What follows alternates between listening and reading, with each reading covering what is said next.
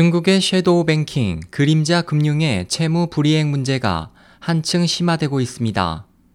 장수성 수저우시의 주요 섀도우 뱅킹인 고사공사는 파산 직전 투자가들로부터 모은 25억 위안 약 4,440억 원 전액을 반환하지 않아 12월 초부터 피해자들의 항의가 이어지고 있습니다.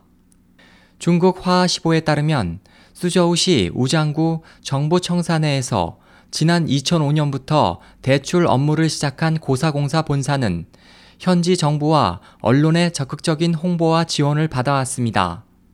이로 인해 피해를 입은 투자자들은 현지 정부에게 책임을 묻고 있습니다.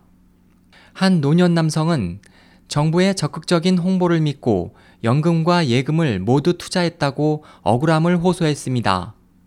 한편 정부 청사 앞에서 연일 벌어지고 있는 항의에 대해 현지 정부는 별다른 반응을 보이지 않고 있으며 경찰은 피해자들의 집단 신고에 대해 수사를 약속한 상태입니다.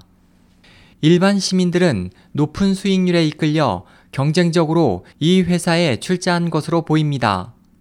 한 100만 위안짜리 투자 계약서에는 연리 10%라고 기록되어 있으며 회사는 인터넷에서 연리 20% 이상이라고 소개했습니다. 이 회사는 현재 저당권 사기와 문서 위조 혐의를 받고 있습니다. 피해자들은 회사는 대출처가 되는 여러 기업들 간에 실효성이 없는 저당권을 설정해 투자자들로부터 거액의 자금을 가로챘다고 주장하고 있습니다. 보도에 따르면 사장인 가오 씨와 그의 아내는 도산 위기가 발각되기 전 이미 일본 국적을 취득하고 자산도 해외로 이전했습니다. 중국의 많은 중소기업과 지방정부는 규제가 엄격한 은행에서 대출을 받을 수 없기 때문에 섀도우 뱅킹을 이용하고 있으며 섀도우 뱅킹도 고수익률을 강조하며 일반인들로부터 자금을 모집하고 있습니다. 미국의 신용평가사 무디스는 중국의 shadow banking에 대한 최신 보고서에서 지난해 말까지 그 규모가 37.3조 위안 약 6,700조 원으로 GDP의 66%를 차지해 중대한 리스크를 안고 있다고 지적했습니다. 크레디트 스위스 은행 아시아 지역의 야오동 수석 이코노미스트는 중국의 실물 경제에 강한 영향력을 가진 shadow banking은 자금 모집과 대출 과정에서 불법 행위가 광범위하고 심각하다고 지적했습니다.